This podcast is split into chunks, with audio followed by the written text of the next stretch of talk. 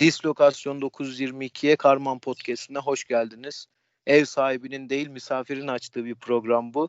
Ben bugün sevgili Buğra ve Eren'e konuk oldum aslında ama moderatörlüklerini yapacağım. Beyler hoş geldiniz, merhaba. Hoş bulduk abi, nasılsınız? Eyvallah, sizden ne haber? Buğracığım sen nasılsın? Yaşıyoruz abi, gayet iyiyiz. Sen nasılsın?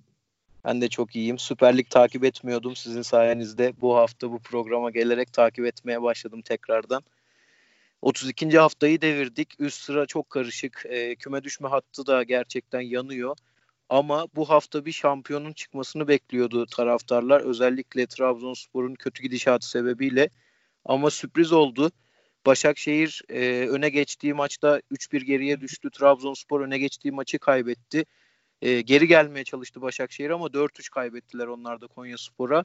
Alt sıralarda birçok takım maç kazandı. Genel olarak bunlardan bahsedeceğiz. İsterseniz Başakşehir'le başlayalım.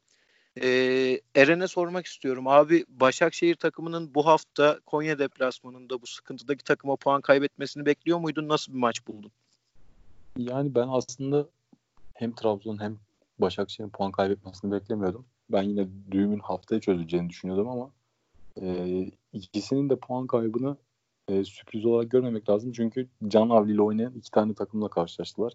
Ki Konya'nın ben Bülent Korkmaz'da olan gelişimini takdir ediyorum. İyi de toparladılar. Çok daha erken gelmiş olsaydı Aykut Kocaman ayrıldıktan sonra Konya belki çok daha rahat bir konuda bitirebilirdi ligi. Yani artık bu takımlar son mermilerini sıktıkları için şaşırılacak durum değil. Sadece içim yanıyor gerçekten. Şu tablonun içinde, şu kaosun içinde neden Galatasaray yok dediğim bir hafta daha geçti. Yani biz tam şuradan sıyrılıp şampiyonluğu götürecek şeydi ya. O ortam evet. Vardı yani. Klasik Galatasaray ortamı vardı. Konya hızlı da başladı. Açıkçası ben şaşırdım yani. İlk yarı 3-1 artık dönmez falan dedim ama şuna dayanarak dedim. Hep izlediğimiz Başakşehir Abdullah Avcı'nın Başakşehir'iydi. Yani onlar döndüremezdi. 3-3'e de getiremezlerdi. Ama Okan Hoca'nın Başakşehir'i bir şekilde 3-3'e getirdi. Belki biraz daha dikkatli olsalardı 4 bile olmadan 1 puan da alabilirlerdi. Ki tam emin olmamakla beraber sanırım o 1 puan alsalardı Trabzon mağlubiyetiyle şampiyonluğu ilan edebiliyorlar mıydı? İkili avarajdan falan. Tam emin değilim ondan ama. Vallahi ben de bilmiyorum abi. Zor soru sordun. Ama şey değil yani. Sonuç olarak Trabzon da kaybettiği için Trabzon bu arada beraberliği de Başakşehir şampiyonluktan etmezdi yani. Trabzon kazanamadığı sürece Başakşehir'e tehdit oluşturmaz. Çok yani 5 puan son 2 hafta girilirken büyük ferahlık. Haftaya muhtemelen Kayseri'yi yenerler diye düşünüyorum. Ama son haftaya da kalabilir. Çünkü haftaya zaten iyice alev alev onu ayrı konuşuruz yani. Ama ben şey yapmadım yani, şaşırmadım çok fazla. Abi Başakşehir'in ilk yarıdaki ben ilk golüne yetişemedim. Yeni Malatya Beşiktaş maçına bakıyordum ama o golden sonra Konyaspor'dan hiç beklemediğim bir reaksiyon geldi ve gerçekten inanılmaz oynadılar. Başakşehir'in de tabii buna katkısı büyüktü. Orta sahada çok büyük boşluklar. Defansın göbeğinde daha da büyük boşluklar. Zira Mia çok rahat topla buluşuyordu ve 2 tane gol attı zaten. Üçüncü golü zaten yani Konya'nın harikaydı. 3-1'den sonra Konyaspor biraz aklını kullanıp kontraya falan çıkabilseydi 4-5 olurdu yani, hiç olmaması için bir sebep yoktu. İlk golü ben de görmedim Başakşehir'in. Zaten penaltıdan atmışlar sanırım. Ona yakalayamadım. Ben Konya'nın gole yetiştim. Ama gerçekten 4-5 olacak maçtı yani. Ama işte takımların, bu noktadaki takımların artık şey psikolojisi kalmıyor. Yani 4'ü 5'i atayımdan ziyade olan 3 yaptık koruyalım da alalım 3 puanı kafasına geliyorlar. O var. Ama yine de helal olsun Bülent Hoca'ya. Dişiyle tırnağıyla savaşıyor yani takımı tutmak için. Çok beğendim ben maçı. Evet, Konyaspor'un kötü gidişatı vardı sezon boyunca ve şanssızdılardı açıkçası birçok maçta. Küme düşecekler mi bilmiyoruz. Onu ilerleyen haftalarda, son 2 haftada göreceğiz ama Buğra'ya dönmek istiyorum. Abi Başakşehir'le ilgili sevgili Eren bahsetti. Abdullah Avcı'nın takımın başındayken çok fazla son haftalarda kazanamadığını, takıldığını, özellikle Galatasaray'a şampiyonluklar bıraktığını biliyoruz. Bu sene de aslında çok farklı bir senaryoyu izletmediler ama yine işte bugün kaybettiler. Yine de şampiyonluğa doğru emin adımlarla gidiyorlar. Çünkü Trabzonspor da maç kazanamıyor. Sence Başakşehir yıllar sonra mutlu sona ulaşabilecek mi? Yoksa yine buradan bile kaybederler mi? O küçük ihtimali göz önünde bulundurmalı mıyız? Sen neler söylersin? Vallahi birbirlerine ikram ettiği bir senaryoda Başakşehir herhalde şampiyon alır diye düşünüyorum ben. Bir de Başakşehir sene başından beri hiç yenik duruma düştüğü maçı da hatırlamıyorum. Hatta şöyle bir de istatistik var. 156 dakika maça kadar yenik durumda kalmışlar. Bu maçta bir 70 dakika kaldılar. Yani yarısını bu maçta gördüler. Başakşehir çok geri düşen bir takım değil ve yenmesini de bilen bir takımdı. Bu maçta biraz ilk dakikada penaltı yapınca penaltı olunca bir anda herkes bir yana şey oldu herhalde, böyle bir ağırlık çöktü. Dediler ki herhalde biz bu maçı alacağız. Ondan sonra Konyaspor pas yaptı. Özellikle 35-45 arasında bayağı Galatasaray'ın seriyle, Emrak Baba'yla falan çok etkili olduğu o süreçteki bir maç gibi direkt pas yaparak geçtiler. Konyaspor ve ligin en yeteneksiz takımı neredeyse. Pas yaparak çok rahat geçiş oyunlarından gol buldular. Başakşehir'de çok ezbere oynadığı için ve yani Mehmet Topal gibi bir orta saha olduğunca çok hızlı geçiş oyunları yiyorsun. Ve Konyaspor'da bir sürü sprinter oyuncuları vardı. İşte bu Mia, Kung Fu ile gol attı adam. İlk golü gördüyseniz bayağı acayip gol attı. Yani. Peki Buğra hocam, sana ufak bir sorum olacak ya. Bu Konya'nın erken yediği gol tetiklemiş olabilir mi? Ben biraz oraya yordum olayı. Bir de şeyi sormak istiyorum. Bülent Hoca Turan ve Bayiç ikilisinin yerine Ömer Ali ile Mia'yı forvet oynattı. Ne düşünüyorsun bu konuda? Ortak, ben net Bayiç'in küme düşme hattındaki bir takımın forveti olmamasının kesinlikle olmamalı yani. Herhalde ligin en teknik forveti ve küme düşme hattında oynuyor. Böyle bir saçma iş olmaz yani. Biraz fizikli agresif oyuncu görmemiz lazım ki o işte Mia kotardı. Ki Mia Aykut Kocaman ilk geldiğinde falan çok sırıtıyordu. Oyunu çünkü Aykut Kocaman'ın nasıl oynadığını biliyoruz. Bu oyun en azından Konyaspor, çünkü 2-3 haftadır ben de maçlarına bakıyorum. Böyle hakem hatası falan oluyor. İşte bir anda tutamıyorlar falan. Hep o aralardan gittiler. Ve o Turan'da da aynı şekilde oldu. Ben Mia'nın özellikle performansı çok beğendim. 60 dakika çok iyi gitti. Hatta Mia çıktıktan sonra Başakşehir zaten pozisyon buldu. Yine aynı hataya düşüyor. Bülent Korkmaz, hatırlarsın bizim 2009'dakinde de hep böyle bir öne geçen stoper alma refleksi vardı. Aynen. Lincoln'u çıkartıp Emre Aşık sokma falan. Bir anda onu hatırladım. Zaten direkt Selim Ay girdi. Ondan sonra da goller geldi. Zaten 4. gol biraz Konyaspor biraz bence şans da buldu yani. Kriş'in ayağı falan kaydı. Öyle buldu. Yoksa maç 3-3 falan biterdi yani. Evet, geçelim isterseniz Trabzonspor'un kaybettiği maça. Onlar da Denizli'ye kaybettiler. Bu sezon Ünal Karaman'la birlikte şampiyonluğa oynayan, şampiyonluk paralısıyla yola çıkan bir takımdı Trabzonspor. Nitekim geçtiğimiz sezonda aynı hocayla başarılı bir performans göstermişlerdi ve bu onların en büyük umut ışığıydı. Ünal Karaman'la yollar ayrıldıktan sonra Hüseyin Çimşir konusunda taraftarın hiçbir zaman gönlü ferah olmadı. Bu noktada en çok eleştirdikleri konu sanıyorum öne geçtiği maçları, ilk gol attığı maçları Trabzonspor hiçbir zaman elinde tutmayı başaramıyordu. Kazansa bile oyun olarak gerçekten elinde tutamıyordu. Ve bugün bir benzerini daha yaşadık. Hemen Buğra'ya döneyim. Abi, Hüseyin Çimşir bu takımı şampiyon yapabilir miydi zaten? Böyle bir şey bekliyor muydun? Çünkü hocam, olamayacak gibi duruyorlar. Çok pardon. Yani söylediklerinle resmen beni tarif ettin. Tek fark, ben Trabzonsporlu değilim. En başından beri eleştirdiğim ne varsa hepsini takır takır söyledin abi. Eyvallah. Lapsus olmuş olabilir abi. Yüksek müsaadenle ben bir iki şey söyleyip sana atayım mı pası? Estağfurullah, buyurun hocam, buyurun. Ben Trabzon maçını izlemedim. Başakşehir maçına baktım gözücüyle bir yandan çocuğu uyuturken. Abi, sene başında ne dediysem hepsinin birer silüeti yansıması sahadaydı gerçekten. Tezahür ediyor ya. Abi, Hüseyin Çimşir dümdüz bir insan ya. Manav olur, balıkçı olur, ne bileyim. Esnaf olur. Abi, Hüseyin Çimşir'den hoca olmaz, yapmayın Allah aşkına. Yani şu takımı şu hale getirmek gerçekten çok büyük başarı ve çok net, bariz, belli. Ünal Karaman kalsaydı şu an Trabzonspor şampiyonluk turuna atmıştı yani. Çok net bir şekilde bu. Yani son 5 haftada sadece bizi yenebilmişler. Bizim de halimiz ortada. Onda da işte kırmızı karttı, forvet yok, kaleci yok. Son 5 haftada şampiyonluğa oynayan bir takım maç kazanamıyor abi. Yani bu şampiyonluk takımı değil, şampiyonluğa giden bir takım değil ve işte tekrar diyorum ya, herkesin birbirine ikram ettiği dönemde şurada bizim olmamız gerçekten çok acı, üzücü. Fatih Hoca özellikle, ben eminim en çok o üzülüyordur. Yani maç bitti, direkt geldi gözümün önüne. Trabzon'un yerel gazetelerinin manşetleri geldi abi direkt. Muhtemelen yani bilmiyorum ne oldu maçta ama Zeki Yavru'ya çok küfür var Trabzon tarafından. İyi ortaydı abi, öyle böyle değil ya. Direkt kafasını açıyor ortayını. Öyle böyle değil yani. Yani Zeki Yavru asist mi yaptı? Aynen abi, aynen. Yani Zeki Yavru'dan beklenmeyen hareketler yaptı.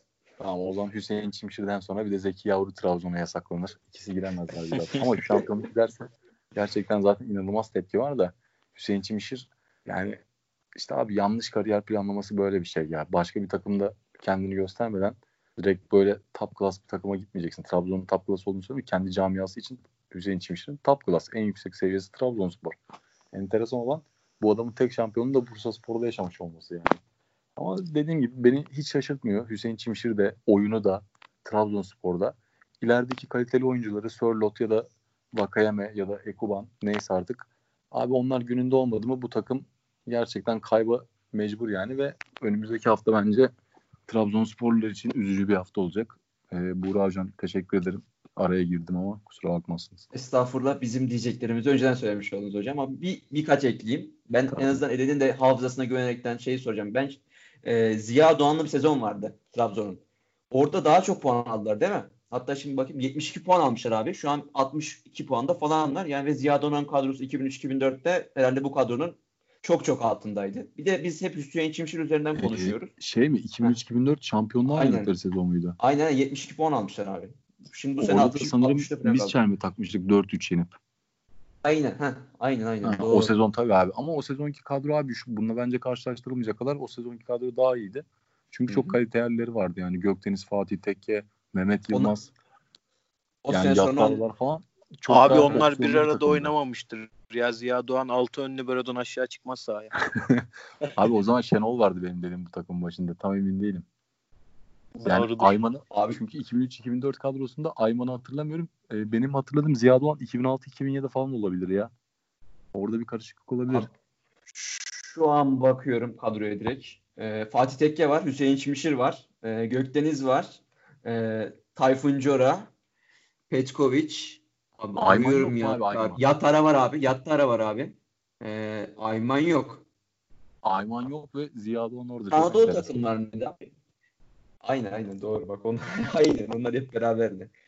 Bir de şeyi söyleyeceğim. Biz hep Hüseyin Çimşir üzerine konuştuk ama Hüseyin Çimşir'i getirenler Ahmet Ağaoğlu. Yani ona da bir en azından bir eleştiri yapmak lazım. Hüseyin Çimşir'e verirken kadroyla şampiyon olacağını falan düşündüren de ama kadro özellikle acayip bir kadro olduğu için öne geçtiği bütün maçlarda adam 27 puan falan kaybetti ya. Yani öne geçiyor her maçta 27 puan. 9 maç kaybetmişsin. Böyle bir şey, böyle bir istatistik çok manasız oluyor. Bir de bu takımın 60-70'ten sonra en diri oyuncusu Abdülkadir Parmak. Abdülkadir Parmak 25 yaşında Süper Lig oyuncusu olmuş. Kanattan orta sahaya evrilmiş bir oyuncu. Fiziki kalitesi 60-70'ten sonra düşüyor. Sadece pas yapabiliyor. Ondan sonra da bu takım neden bir şekilde bir dakikadan sonra gol yiyor. Yani NDI'ye falan 60. dakikadan sonra bir şey aramaya çalışıyorlar. NDI'ye şey gibi oynuyor abi.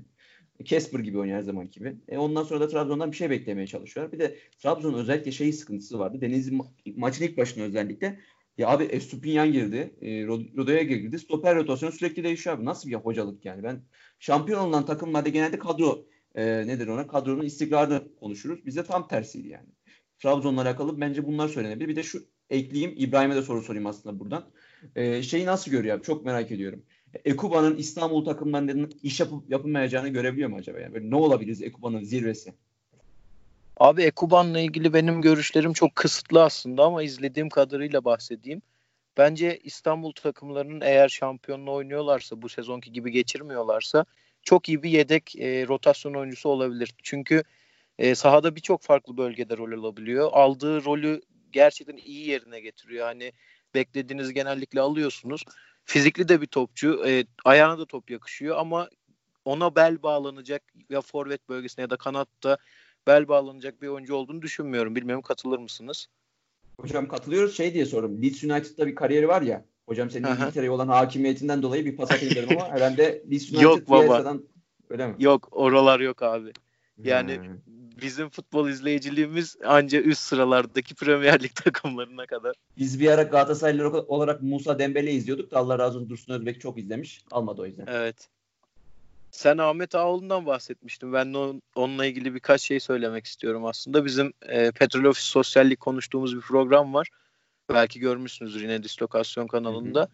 Orada pandemi döneminde işte ligin durumu ne olur, oyunda devam etmediği için bu tarz genel muhabbetler yapıyorduk ve o sırada ekipten şöyle bir fikir çıkmıştı. Trabzonspor'un, daha doğrusu şuradan alayım mevzuyu. Galatasaray'ın genellikle şöyle bir tavrı, duruşu vardır ya. İşte en büyük rakibi aslında Galatasaray'ın kendisi. Çünkü işte saha dışındaki o divan kurulları vesaireler çok fazla karışır ve oradaki kaostan aslında faydalanır Galatasaray ve bir şekilde kendini zirveye oturturdu. Trabzonspor'da ise tam tersi bir durum var. Aslında aynı yoldan geçen, başkanı dolayısıyla çok büyük sıkıntılar çeken ama sonrasında hep zarar gören takım oluyorlar. Dolayısıyla ben aslında Buğra'ya oldukça katılıyorum. Yani Hüseyin Çimşir kendisi gelip de koltuğu devralmadı. Ben bu takımı yöneteceğim demedi. Ahmet Ağaoğlu, Ünal Karaman'ı gönderip sadece onun öğrettikleriyle Hüseyin Çimşir'in bir insan olarak, bir kişi olarak sadece orada durmasını sağlayarak herhalde şampiyonluğa yürüyebileceğini düşündü. Bilmiyorum, hoş, ben Trabzonspor'un ve yönetiminin hatta şampiyonluk planı yapıp yapmadığını bile şüpheliyim de. Çünkü hiç beğendiğim bir yönetim tarzı, şekli, şehir olarak, insan olarak maalesef yok yani. Abi ben şu dediğinle ilgili ekleme yapayım. Yani sene başında bence de Ağaoğlu'ya da yönetim bu takım şampiyon olur demiyordur. Şartlar biraz takımı oraya getirdi. Şehrin baskısı, taraftarın baskısı vesaire.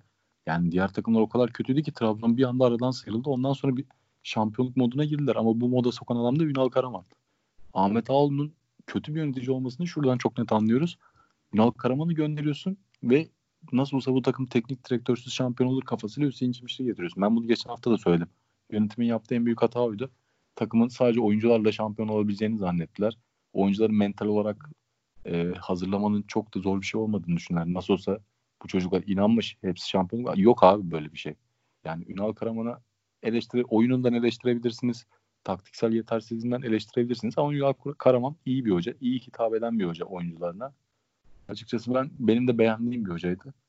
Her ne kadar şu an Rize yönetiyor olsa da ona olan kızgınlığım geçmeyecek ama yani bence yönetimde de hata var ama ben şeyden dolayı olduğunu düşünüyorum. Onlar da zaten beklemiyorlardı. Sene başında kadrolar ortaya konduğu zaman kimse Trabzon şampiyonluk yarışına girer ya da oynar şampiyon olur demezdi. Muhtemelen onlar da dememiştir. Onların hedefi 3. 4. bir Avrupa yaparsak yatırımımızın karşılığını alırız kafasıydı bence. Biraz piyangodan çıktı Trabzon'un şampiyonluk yarışı. Abi Trabzonspor'un şehir, yönetim ve sahadaki takım üçgeninde çok büyük bir şizofrenik vaka olduğunu düşünüyorum abi ben açıkçası. Çok sıkıntılar gerçekten, sadece, çok sıkıntılar ya. Sadece bu sezon özelinde değil, genel olarak bunu düşünüyorum. Çünkü öyle bir şehir ki abi, öyle bir insan grubu ki her sezon şampiyonluk bekliyorlar takımlarından ki bu takım yıllardır şampiyon olamıyor ve tamam İstanbul takımlarıyla zamanında başa baş mücadele etmiş, birçok şampiyonluk kazanmış ama yıllardır bu sahneden çok uzaklar. En yaklaştıkları işte şaibeli sezondan bahsedebiliyoruz. Onu da zaten her fırsatta dile getiriyorlar. Yönetimin hiç o taraklarda bezi yok. Çok fazla taraftarını dinleyen hiçbir zaman bir yönetim olmadı Trabzonspor'un. Sahada kurulan kadroya bakıyoruz. Ne zaman iyi bir kadro kurulsa mutlaka bir tane eksiği oluyor. Bu sezonki stoper sıkıntısı gibi ve orası asla tamamlanmıyor. Dolayısıyla gerçekle hayalin arasında sıkışmış bir takım olarak görüyorum ben yıllardır Trabzonspor'u. Ve bu üçgenden çıkamadıkları sürece kolay kolay başarıya ulaşamayacaklar bence. Abi bir de garip bir... Eren buyur. Buyur abi, estağfurullah. Garip bir eleştiri kültürleri var. Ben ilk 15 maçta benim Trabzon'da 2-3 tane arkadaşım var böyle dede gibi yorum yapan, çok sağ olsun. Ünal Karaman'a sürekli eleştirisi yapıyorlar. 60'tan sonra takımı geri çekiyor eleştirisi yapıyorlardı. Ünal Hoca gitti. Hüseyin geldi. Ben 2-3 maç izledim, dedim ki ya bu takım bu adam da geri çekiyor. Yok Hüseyin Hoca çok iyi dediler. Şimdi Hüseyin Hoca'yı yollarken herhalde yine aynı yorum yapacaklar. Biraz da üstüne yatma diye bir şey var. Bu büyük takımlarda bu öz eleştiri kültürü hala bizki yaptığımız kültürlerde. Ya bu kültür olduğu için başarıya gidiyorsun. Fenerbahçe'de bu kültür olmadığı için şu an vasatlığa mahkum. Beşiktaş'ta bu kültür olmadığı için bazı şeylere sabredildi. Ve Galatasaray'da bu kültür olduğu için de işte Prandelli'den saniyesine kopup Hamza Hamzoğlu'na geçme gibi. Bu tip geçişler yapamadığı sürece o büyük takımlık şeyine geçemiyor bence. Trabzon'un en büyük eksikliği bu. Abi ben bugün Beşiktaş maçını izledim. Yani duvarı izlesem 60 dakika 90'ını izleyemedim. Duvarı izlesem 1 saat hakikaten daha fazla keyif alırdım. Sıfır şaka yani, şaka yapmıyorum. Gerçekten daha fazla keyif alırdım. Ona rağmen Beşiktaş taraftarı çok mutlu şu anda. Çok ümitliler. Yani sen dediğin noktaya geleceğim. Hakikaten bu bizim Galatasaray harici takımlarda biraz taraftarlık yapıyor gibi oluyoruz ama ister inanın ister inanmayın benim tarafsız görüşüm bu. Bu vasata alıştırma konusu çok fazla yaşanıyor maalesef. Abi eleştiri kültürü çok eksik. Problem bence evet. Orada yani her şeyi savunamazsınız ya. Her şeyi savunamazsınız abi. Herkesi ve her şeyi her şartta savunamazsınız. Ya adamlar geçen sene küme düşüyorlardı. O takım bile savunmaya kalkan vardı ya. Fenerbahçe için konuşuyorum. Beşiktaş'ta evet. Keza. Abdullah Avcı geldi. Av değil avcıyız. Ya kardeşim neye avcısınız? Top oynamadınız ya. Yani tamam biz evet Galatasaraylıların sahip çıktığı tek en büyük olgu Fatih Terim ama kardeşim bir durun yani, sizden de bir adam çıksın. Siz de 10 senede 8 kere bir şampiyon yapsın. O zaman onun da sonsuz kredi açın. Çok normal. Galatasaray'da Fatih Terim dışında hiçbir hocanın böyle bir kredisi olmadı. Ama Galatasaray Fatih Terim'e rağmen eleştirmeyi bilen bir takım. Bakın şu an yangın yer ortalık. Seneye bakın Fatih Hoca nasıl bir takım yapacak? Nasıl bir Galatasaray izleyeceğiz? Yani gerçekten diğer takımlarda bu konu çok eksik. Yani bunu yapabilen bilmiyorum, göremedim açıkçası. Yani şey de yok, hani sonra kızıyorlar abi tinerci dediniz. Yok işte şey dediniz. Ya ama böyle yürümez ya. Bir kere bir başarı abi tekrarlanamadığı sürece tesadüften ibarettir. Yani Aziz Yıldırım gibi konuştum ama maalesef durum bu. Yapacak eyvah. Şey. Çok dinlenen bir program olsaydık aşağıya UEFA linci gelirdi. Madem sizinki baba, de şeymiş o zaman diye. UEFA linci gelse sıkıntı yok. Ben diyorum yani o başarı tekrarlanmadığı için eskide kaldıkça biz onu anmaya kutlamaya devam ettikçe yenisi gelmeyecek. Ben rahatsızım bu durumdan. Artık unutulup yeni başarıların kutlanması gerekiyor. Abi Elinde bu yani. Fatih Terim'den dolayı da hem Beşiktaş hem Fenerbahçe çok garip isimlere, daha doğrusu henüz senin söylediğin gibi ismini duyurmamış teknik adamlara, mesela Sergen Yalçın, mesela Ersun Yanal. Şimdi Sergen çok büyük topçu, eyvallah ki yanlış söyledim. Yani bence çok büyük futbolcu değil. Çok yetenekli birisi Sergen Yalçın. Büyük futbolcu öyle olmaz. Benim profesyonelliğe biraz takıntım var. Hiç profesyonel bir futbolcu değil. Ama hocalığıyla ilgili hiçbir şey görmediğimiz bir adam. Tamam birkaç Anadolu takımında bir şeyler gösterdi ama ne sürekliliği vardı, ne büyük takım çalıştırdı. Evet, ama evet. Hemen şöyle çok pardon abi, Sergen'in şu anki yaptığı hocalık grafiği klasik Sergen Yalçın hocalığı abi. Sezonun sonuna doğru gelir, takımı evet, yükselişe çıkartır. Ondan sonraki sene başında 1-2 iyi sonuçtan sonra takım böyle taklayı atıp aşağı doğru yuvarlanır yani. Tam o şekilde şu an ilerliyor. Bakalım büyük takımda çalışmanın avantajını kullanıp ertesi sezon performansını başarıya çevirebilecek mi? Yoksa önümüzdeki sezon 10. 15. hafta arası Sergen Yalçın giderse ben şaşırmam. Çünkü tam Sergen'in profilinde devam ediyor olay şu an. Ya benim eleştirim taraftarları işte daha çok. Yani Beşiktaş taraftarı Sergen'i bir anda efsane hocalarıymış gibi. İşte Fenerbahçe taraftarını biliyorsunuz zaten, Ersun Yanal'ı kendileri getirdiler Ali Koç başkanlığında. Özür dilerim. Ya bu tavır devam ettiği sürece, senin söylediğin gibi bu Fatih Terim kompleksi devam ettiği sürece bu takımların işi çok zor. Yeniden yapılanması, yeni başarılara yelken açmaları zor gözüküyor. Hemen Buğra'ya döneyim. Abi sen Beşiktaş maçını izlemedin galiba değil mi? Yanlış bilmiyorum. İzlemedim aynen. Onu geçelim. Ben dediğim gibi izledim. Zaten konuşulacak hiçbir şey yoktu. 2 tane yanlış 9'la çıktı abi Beşiktaş. Şaka yapmıyorum. Sevgili Uğur Meleke'nin literatürümüze kazandırdığı Osman. Şakalı bir kelimedir ama ben şaka yapmıyorum abi. Yani sahte 9'la çıkmadılar. Yanlış 9'la çıktılar. Çünkü 2 forvet neydi o çocuğun adı Ankara'dan gelen? Diaby, Boyd. Boyd'la Diaby çıktı abi forvette. Yani bunlardan 9 da olmaz. Sahte 9. Yanlışlıkla çıkan 2 tane 9 numarayı oynadılar. Ben bir dizilişi gördüm Beşiktaş'ın. 4-4-2'nin sahanda Elneni'yi gördüm ama herhalde yanlış falan yazdılar dedim. Yok abi, Lens oynuyordu da Elneni oynasa daha iyi oynardı diyebiliriz sağ tarafta. Hiç problem yok. Öyle bir maçtı. Çok kötüydü. Üzerine konuşulacak bir şey olduğunu düşünmüyorum. Bir ufak bizim Galatasaray, Fenerbahçe ve Sivasspor'un hatta içinde bulunduğu, belki Alanya'yı da katabiliriz, üçüncülük mevzusunu konuşalım. Hemen ardından küme düşme hattına vaktimizi ayıralım diye düşünüyorum. Bugün sevgili Sezen Aksu 66 yaşına bastı. Onun muhteşem bir şarkı sözü vardır. Ah kaldırımlar biliyor bir devir muhteşemlik diye. Bizim üç büyükler şu an onu yaşıyor. Bilmiyorum katılacak mısınız? Hem Galatasaray hem Fenerbahçe, Beşiktaş çoktan yeniden yapılanmaya girdi en azından hocasıyla yönetimiyle ama bu takımların bu yazı çok sıkıntılı geçireceğini, Ali Koç'un kongreye doğru gittiği bir sezon yaşayacağını, Fatih Terim'in pandemi sonrasında özellikle kendi geçirdiği rahatsızlık sonrasında son yıllarını çok verimli geçirmek isteyeceğini tahmin ediyoruz en azından şimdiden. Hem şu anki durumlarını hem önümüzdeki yaz neler yaşanabileceğini bir ufak tartışalım istiyorum. Buğra istersen senden başlayalım abi. Abi senin Sezen Aksu sevgin ortada. Ben de bir Sezen Aksu o zaman şarkısı da söyleyeyim. Yani yiğit kısmındayız yani şu an. Yiğit ne olursun hiç yok yani. Bir de az önce şeyi konuştuk işte Fenerbahçe öyle olsaydı Galatasaray olsaydı şu an Ersun Yanal yüksek ihtimalle Galatasaray Kadıköy'de yenseydim şu an diyor ben şampiyonum diyordur yani şu an Bodrum'daki yatında. Evet. Yüksek ihtimal. Yani onu konuşabiliriz. Fenerbahçe üzerine şunu söyleyebilirim. Yani Fenerbahçe'de Muriç çok kötü abi. Bayağı kötü dönmüş. Ve yani Ozan Tufan'ı stoper oynatma gibi bir futbol aklına sahipler. O kadar genç stoper bekliyor. Bir de bir tane Portekiz'e gidecekmiş herhalde gitmesin diye. Yani adama sakatlanmasın diye oynatmıyorlar. Bir de yani Dirar oynuyor. Dirar'ı çok beğenen Fenerbahçeliler var ama Dirar'ın ne yaptığını ben anlamış değilim abi. Yani bayağı leş atıyor yani. Ayağı tahta bacaklı bir adam. Fizikli olduğu için oynuyor. Bütün golleri oradan yediler. Bir de Fenerbahçe manasız bir şekilde önde basmaya kalktı Sivasspor'u. Bütün oyunlarını geçiş oyundan bulan bir takıma önde basarken arkada da defansif karakterli hiç oyuncun yok neredeyse palet dışında. Ozan Tufan'a stoperken Emre Kılıç bir anda yıldızlaştı. Herkes şimdi Emre Kılıç oynamış ama abi Emre Kılıç normalde eleştirilen şeyi şu pasif oyun. Yani oyun içinde çok pasif kalmasına dolayı eleştiriyorduk biz Emre Kılıç'ı. İşte Galatasaray transferi falan konuşunca. Yani ne kadar pasif kalsa bile ölü toplardan bir tane top çıkıyor Emre Kılıç tat diye gol atıyor. Bir top çıkıyor gol atıyor. Yani Fenerbahçe o kadar kötü bir defans rakibi ki yani böyle kolay goller bilmiyorum bayağıdır izlemedim böyle golleri yani. Hasan Ali desen öyle. O da bir basattı hata. Böyle şey olmuş durumda.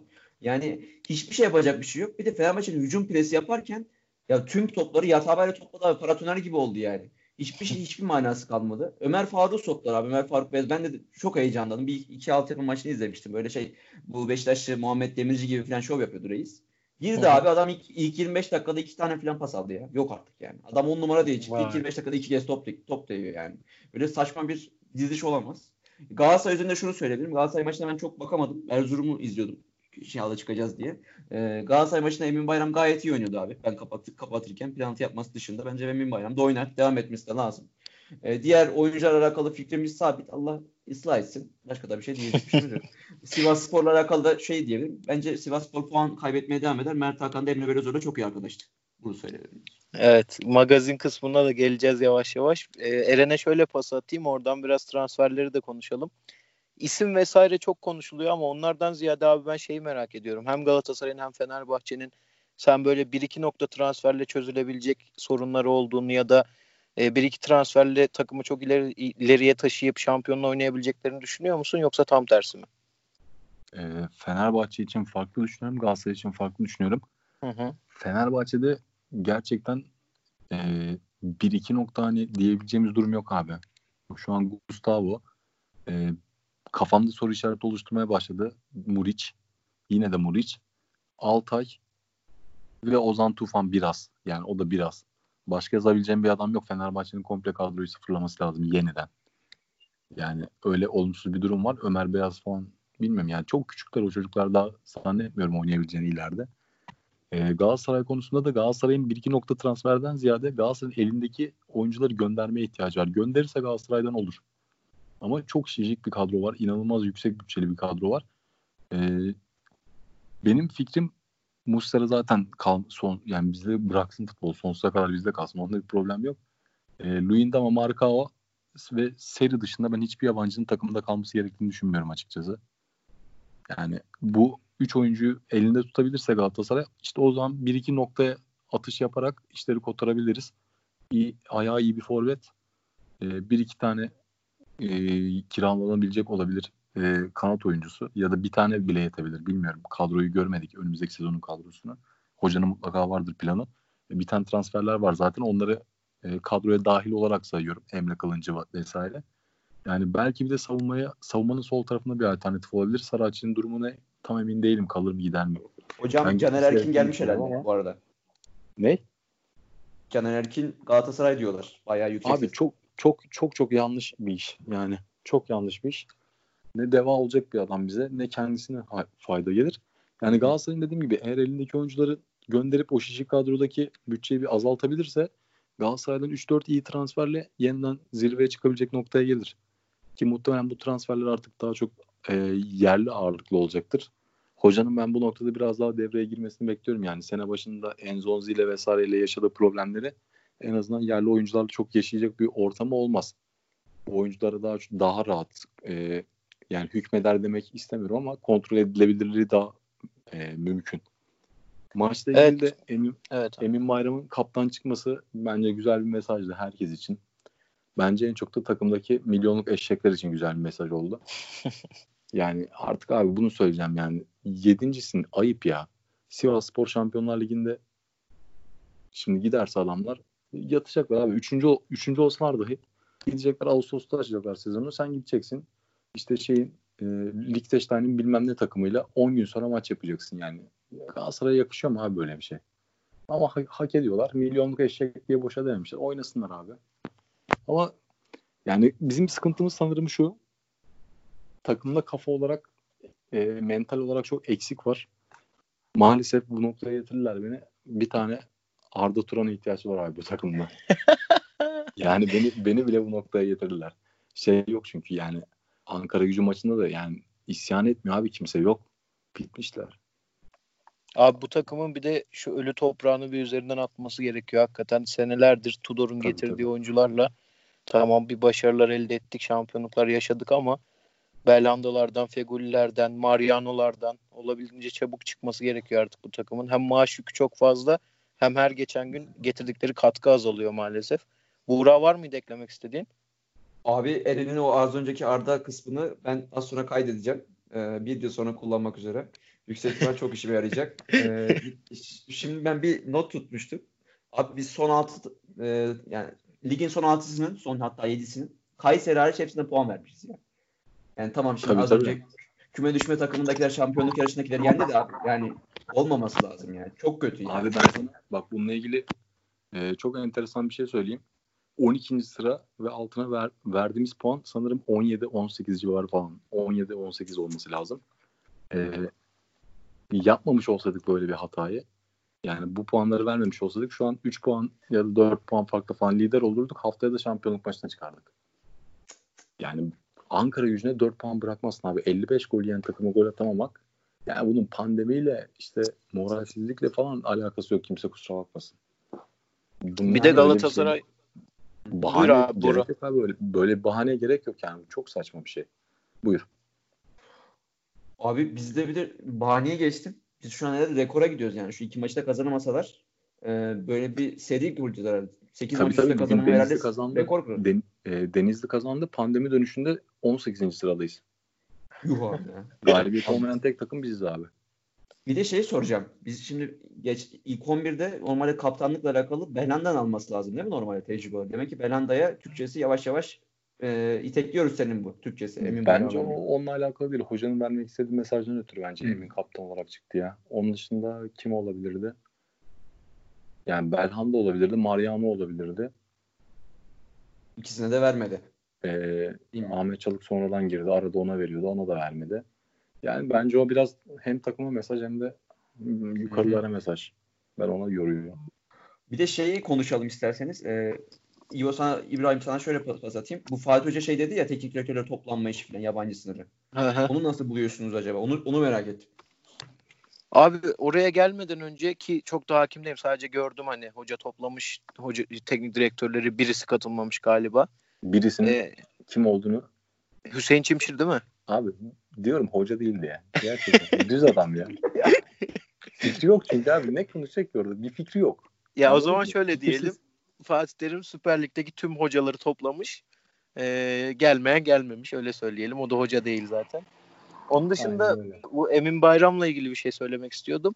Abi Allah aşkına yani özellikle Galatasaray taraftarına söylüyorum bunu. Diğerleri zaten her türlü konuşacaktır da. Abi Fatih Terim bir şey yapıyorsa artık şunu ya bu böyle olur mu? Bilmem kaç yaşındaki çocuğa şu verilir mi? 48 yaşındaki topçuya işte sözleşme ve ya abi gözünü seveyim bir dön bak kaç yaşındasın, en fazla 30-40 yaşındasın. Dön bir geçmişe, dön bir 20 yıl öncesine, ondan önce zaten poponda bez var. Bak bakalım ne yaşamışsın, kim yaşatmış bunları sana. Var ya Yalın'ın şarkısı, onu çok sevmem Sezen Aksu kadar ama koydum tüm sevinçlerimi önüme baktım hepsi sensin diyor ya kral. Ulan artık sorgulamayın şu adamı ya. Yani tamam senin hoşuna gitmeyebilir, senlik bir şey olmayabilir, güzel gelmeyebilir ama yani her seferinde bu konunun özellikle Twitter'da bu tarz konuların derinlemesine tartışılmasına ben çok sıkıldım. Hoca isterse 17 yaşındakine verir, isterse 58 yaşındakini getirir oynatır. Hiç kimse de bir şey diyemez. Herkesin doğruları vardır. Ona yanlış gelebilir ama dediğim gibi Galatasaray taraftarının bunları artık tartışmaması gerekiyor bence. Onun dışındaki konuda abi yabancı sınırla ilgili söylemek istediğim çok şey var ama toplantının detayını hakikaten bilmiyorum. Hoca ne için toplamış? Hani ortak bildiri yayınlayalım falan diye mi? Yok ama sanırım kimse bilmiyor toplantının detayını. Hocalar biliyordur sadece. Sadece söylenilen hoca topladı. Genel Türk futbolunun akıbeti, yabancı sınırı konusu. Hocanın kendi söylediği de hani biz bu ligin marka değerini arttıran önemli aktörlerden birisiyiz. Elbette zaman zaman olduğu gibi yine aramızda konuşup değerlendirme yaptık dedi. Yani içeriğin detayını çok fazla bilen yok ama ileride bir aksiyon olur mu? Olursa da bence şaşırtıcı bir şey olur. Ama abi yani bu bir tarz işler... düşünmüyorum Nihat Özdemir'in açıklamalarından sonra. Bugün konuşmuş sanırım. Kulüplere sorduk, 11 yabancı istediler. Biz istemedik. Bence çok falan deyip adam resmen şey diyor yani, sordu kulüplere, bana ne? Ya niye soruyorsun abi o zaman? Yani aslında çok güzel açıklamış başkan yani, genel olarak böyle işliyor Türk futbolu. Birileri evet, bir şeyler istiyor, veto ediliyor. Sorma abi. Sorma. Aklındaki uygulanıyor. Yani madem uygulayacaksın niye topluyorsun, insanların vaktini çalıyorsun? 11 bütün takımları toplamış, bütün takımlar mutabık almış. 11 yabancı istiyoruz diye. İnatla kardeşim niye azaltıyorsun ki o zaman yabancı sınırını? Adamlar ne istiyorsa onu yap. 14 çok geliyorsa 10'a düşür ya. Abi saçma artılar martılar abi, bu rezillik bu yani, anladın mı? Ve geçen gördüğüm bir istatistikti sanırım, bu yabancı kuralının uygulandığı son 13 sezonda kulüplerin hiçbirisi kar edemezken transfer dönemlerinde son 5 senede ligde oynayan kulüplerin neredeyse tamamına yakını transfer gelirinden kar elde etmiş abi. Yani onların dediğinin tam aksine kulüplerin işine gelen bir sistem bu. Ne kadar oyuncu yetiştiremediğimizi iddia etseler de demek ki yetiştirmişiz ve satmışız ki kulüpler kar edebiliyor. Ama buna baltalar vuracaklar yani, ona şaşırmadım. Abi bu tarz konularda mesela Ali Koç da geçen Habertürk'teki canlı yayını izlemiştim. Orada o da söylüyor işte, tüm kulüpler bir araya gelmeliyiz. O da şey konusundan bahsediyor. Yabancıdan ziyade işte borç batağında olmamız, kulüplerin ekonomik sıkıntıları, işte Türk futbolunun kötüye gitmesi vesaire. Ya baba bunu söylüyorsunuz da bir aksiyon alın ya artık işte. Mesela Fatih Hoca bir şey yapmış. Ben şu an Fatih Hoca'yı sevdiğim için konuşmuyorum. Yaptığı bir işe yaramaya da bilir. Ama yapmış. Siz başkanlar olarak da artık bir kendinizi gösterin. Şu devletten nemalanmadan, belediyelerden para koparmadan bıkmadınız mı artık ya? Yani ya bir tane şirketi yönetin artık ya. Hiçbir futbol şirketi kendi kendine dönmüyor abi. Buna büyük takımlar da dahil, Galatasaray da dahil yani. Bu nasıl bir rezalet abi? Şundan bir kurtulalım artık ya. Ya da oynamayın futbol falan. Maalesef yani. Ya Ali Koç'la ilgili çok fazla konuşmak istemiyorum. Çünkü konuştuğum zaman ağır konuşacağım. Gerçekten birbirini dinleyeceği falan tutar. Linç yeriz ya. Orada buralara gelmesinin sebebi Ali Koç yani. Neye kime şekil yapıyor onu anlamıyorum. Doğru. Doğru.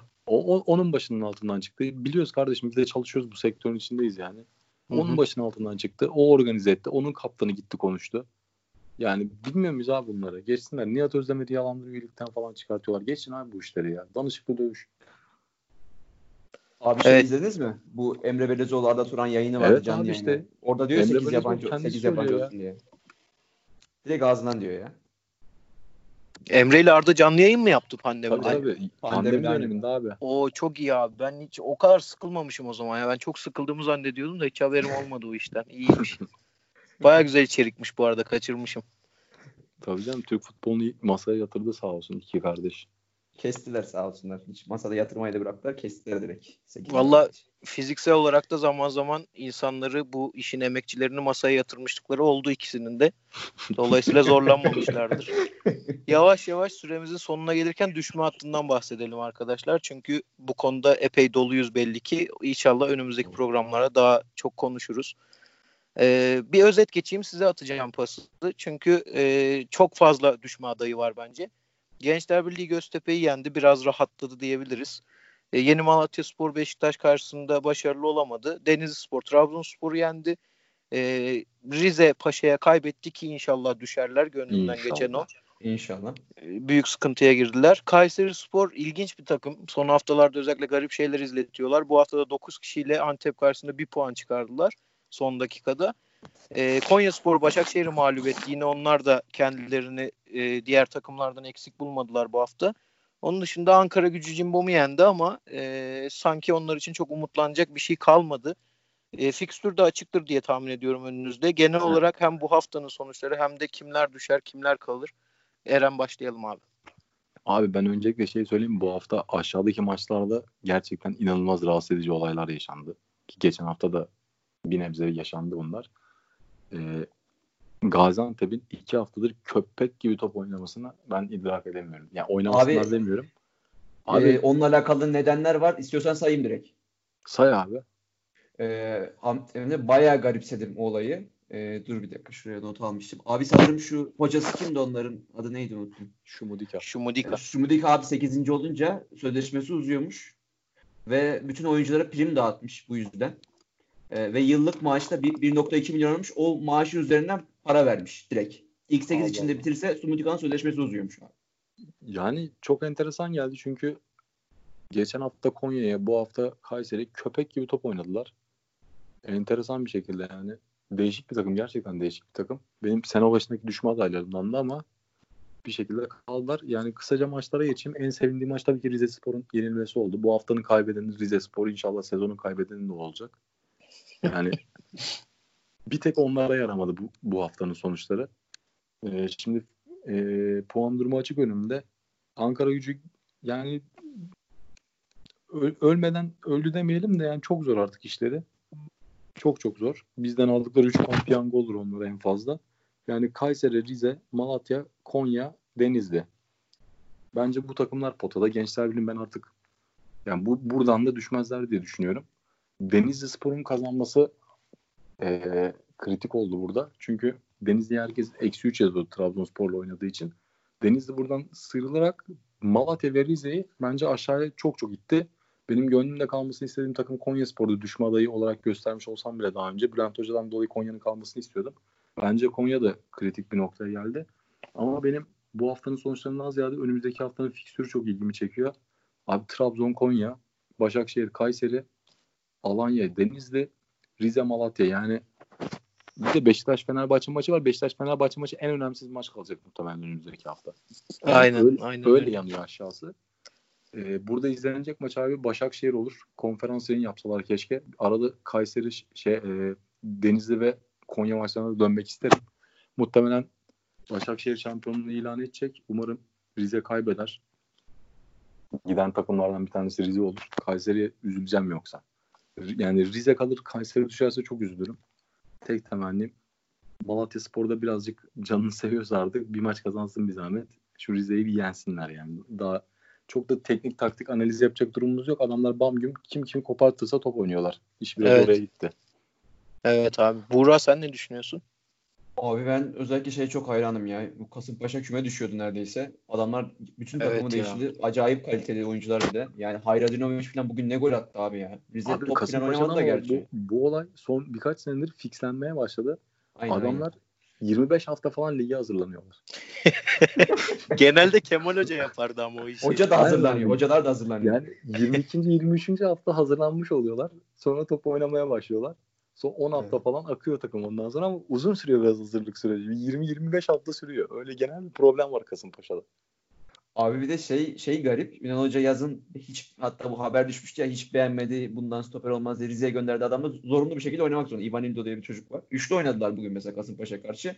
Yusuf Erdoğan abi gibi gözüktü falan yani. Uçuyordu yani adam. Jadon Sancho gibi gözüktü Rize karşısında yani. Manasız oldu. Bir de özellikle Kayserispor, Eren'in dediği gibi abi, manasız bir şekilde çok iyi oynuyorlar. Beşiktaş maçı öyle. İşte bu maç öyle. Geçen hafta çok şanssız Rize'ye kaybettiler yani. Gerçekten yazık olacak takıma yani. Çok üzülüyorum. Çünkü çok inanmışlar. Yazık olacak. Bayağı yazık olacak. Konya abi, Konya çok şaşırttı ya bugün Başakşehir. 4 gol ne demek ya? Toplam zaten 3 gol attı herhalde. 30 haftada bir tane maç falan yoktur yani. Abi Konya'nın tarihinde 4 gol attığı maç var mı? Ona bakmak lazım. Aykut Kocaman sağ olsun. Aynen, Konya'yı bildim bileli 1-0 yani. 1-0 bittiler. Abi Malatya'da Hikmet Karaman'ın gazlaması da kalacak gibi de, inşallah kalmasın abi, yeter ya Malatya. Ama şimdi oradaki oyuncular çok lige düşer. Mina, Aqua filan. Gökhan Töre yüksek ihtimalle 2 ay sonra Beşiktaş'a geri döner yabancısından dolayı falan. Çok iyi işler olur. Çok merak ediyorum ben ya. Bu Antalya Göztepe işi. Göztepe İlhan Palut'u oluyormuş. Eren'in hiç beğenmedi. Benim de hiç beğenmedim. Onun yerine getiriyorlarmış abi. Rıza'yı getiriyorlarmış yüksek ihtimalle direkt. Rıza hiçbir şey yapamaz Göztepe'yle. Boşuna getiriyorlar. Rıza Trabzon'da olsaydı şampiyon olurdu diyebilir miyiz? Diyebiliriz bence. Diyemeyiz abi. Diyemeyiz miyiz? Ben demem yani. Rıza Çalınbay'ın ben iyi bir hoca olduğunu düşünmüyorum. Şu an bilerek bunu yapıyorum çünkü programda Karadeniz nefreti besliyormuşuz gözüküyor. Öyle gözüktü. Doğru. Yok abi, Karadeniz nefreti falan değil. Yılmaz Vural da bir takımı şampiyon yapamaz. Rıza Çalınbay da yapamaz. Samet Aybaba da yapamaz. Yani Galatasaraylı bir örnek vermek gerekiyorsa kimi vereyim? Yani Tugay Kerimoğlu da bir takımı şampiyon yapamaz. Bazı adamlar bazı takımları şampiyon yapamaz. Abi eyvah. Bak pandemide sıkılmaktan bahsettim ya. Ben Tugay'ın canlı yayınlarına sardım bir ara. Yani bir insan neden Tugay'a sarar hiç bilmiyorum ama bak hakikaten 2-3 gün aralıksız izledim. Abi bak sen nerelerde oynadın, ne lakaplar kazandın, gözünü seveyim bu kadar kötü ortam kurmak. Hakikaten kendisini tebrik ediyorum. Yani herhangi bir köy kahvesine gidelim abi üçümüz. Bak biz üçümüz de tanışmıyoruz normalde. Yani yüz yüze tanışıklığımız yok. Yemin ediyorum daha kaliteli sohbet çeviririz. Böyle bir şey Aynen. görmedim ya. Ya Tugay ya, bırak şampiyon yapmayı, ver Galatasaray'a, bugün küme düşeriz öyle söyleyeyim.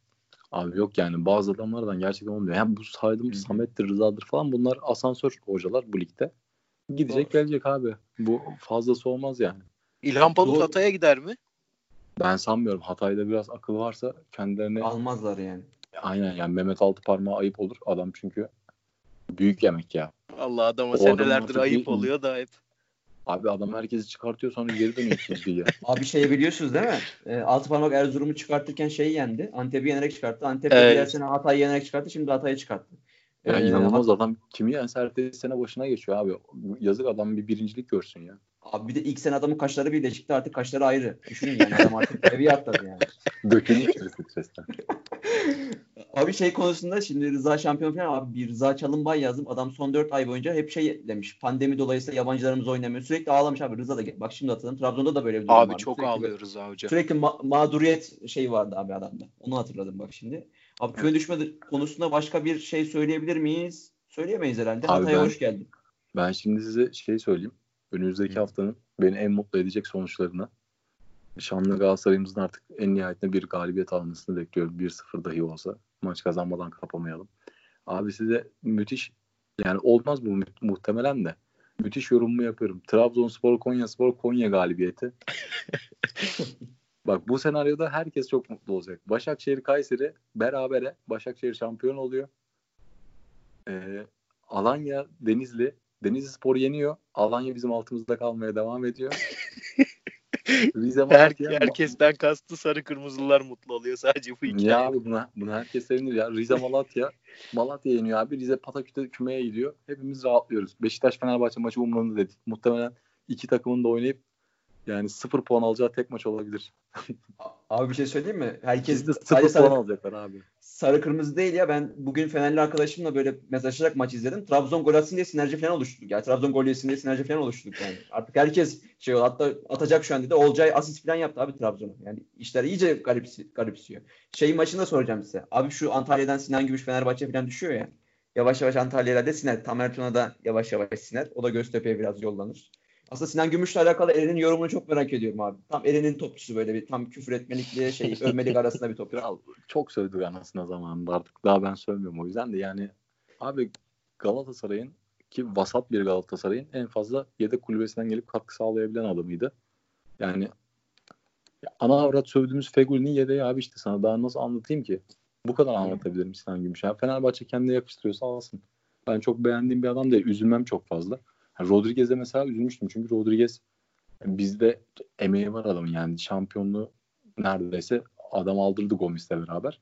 Ama Sinan'ın bir iki tane böyle hayat kurtaran golü dışında çok bir şey hatırlamıyorum. Alanya maçı, Konya maçı. Onun dışında Sinan Gümüş aman ulan Sinan da ne topu oynuyor ve dedirten bir adam olmadı hiçbir zaman. Tıpkı Serdar Aziz gibi, tıpkı Tolga Ciğerci gibi. Yani Sinan Gümüş'ü alabilirler. Ne bileyim Emrah Baştan'ı alabilirler. Bilal Tudor alabilirler. Selçuk İnan'ı alabilirler. Hiç itirazım yok. Fenerbahçe Tudor gelecek abi. Tudor'un üzerine şey yapalım. Seneye abi Florya'ya şey yapalım. Fenerbahçe'ye bir oda yapalım. Gelsinler beğendikler. Aslında gitsinler ne diyelim abi yani. Ya komik durumda düşüyor. Koskoca bir camia. Gerçekten bakın abi ben bu dalga değil yani. Ben abi rakip olarak Fenerbahçe'yi özledim. Ama düzgün bir Fenerbahçe özledim. Yani şey o 2004 2005-2006 bizim Gerrit sezonunun o rekabeti çocukluğumdan mesela içimde kalan, damağımda kalan bir ayrı bir lezzet yani. Öyle bir daha bir sezon yaşayamadık anladın mı? O sezonu Galatasaray'la Fener çekişirse yaşarsın. Başakşehir'le, Trabzon'la vesaireyle falan. Yani gerek yok. Kalitesi olmuyor abi olayı. Fener her zaman benimdir. Ben yamuğuna da razıyım. Düzgün olmasına gerek yok. Bu Başakşehir-Trabzon rekabetini izlemek. Ben mesela bu hafta şampiyonun belli olmasını o yüzden istiyordum. Daraldım, bunaldım ya. Her hafta ulan biri Başakşehir, biri Trabzon olduğu ne yani? Bunlar tartışılıyor. Hangisi şey yapıyor? Ulan birine verin işte, bu kadar önemli değil o kulüpler için. Yani şu Galatasaray Fenerbahçe'ye hakikaten yamuk bile olsa, saçma sapan takımlarla bile olsa keşke tekrar şampiyonluk için yarışsalar. Keşke. Yani çok isterim ama şu durumda olsaydı eminim Galatasaray bu aradan sıyrılır şampiyon olurdu ya. Bilmiyorum. Korona bizi yordu bu işler. Bizim de Allah bize hastalık vurdu. Yani hastalık vurdu. kafada eksiklikler vardı, onlar vurdu, sakatlar ordusu vurdu. Yani bir şey demiyorum ya çok fazla. Üzücü sadece. Bakınca üzülüyor insan. Var mı burada eklemek istediğin? Abi bir tane daha Türkçe pop şarkı söylemeyeyim. Bayağı pop şarkısına çevireceğiz. Şu an aklıma gelenler var da. Bence Eren'in de bayağı şu an dinlemek istediği şarkılar vardır ama onu başka bir programda söyleyelim. Başka bir eksiğim yok. Tamamdır o zaman.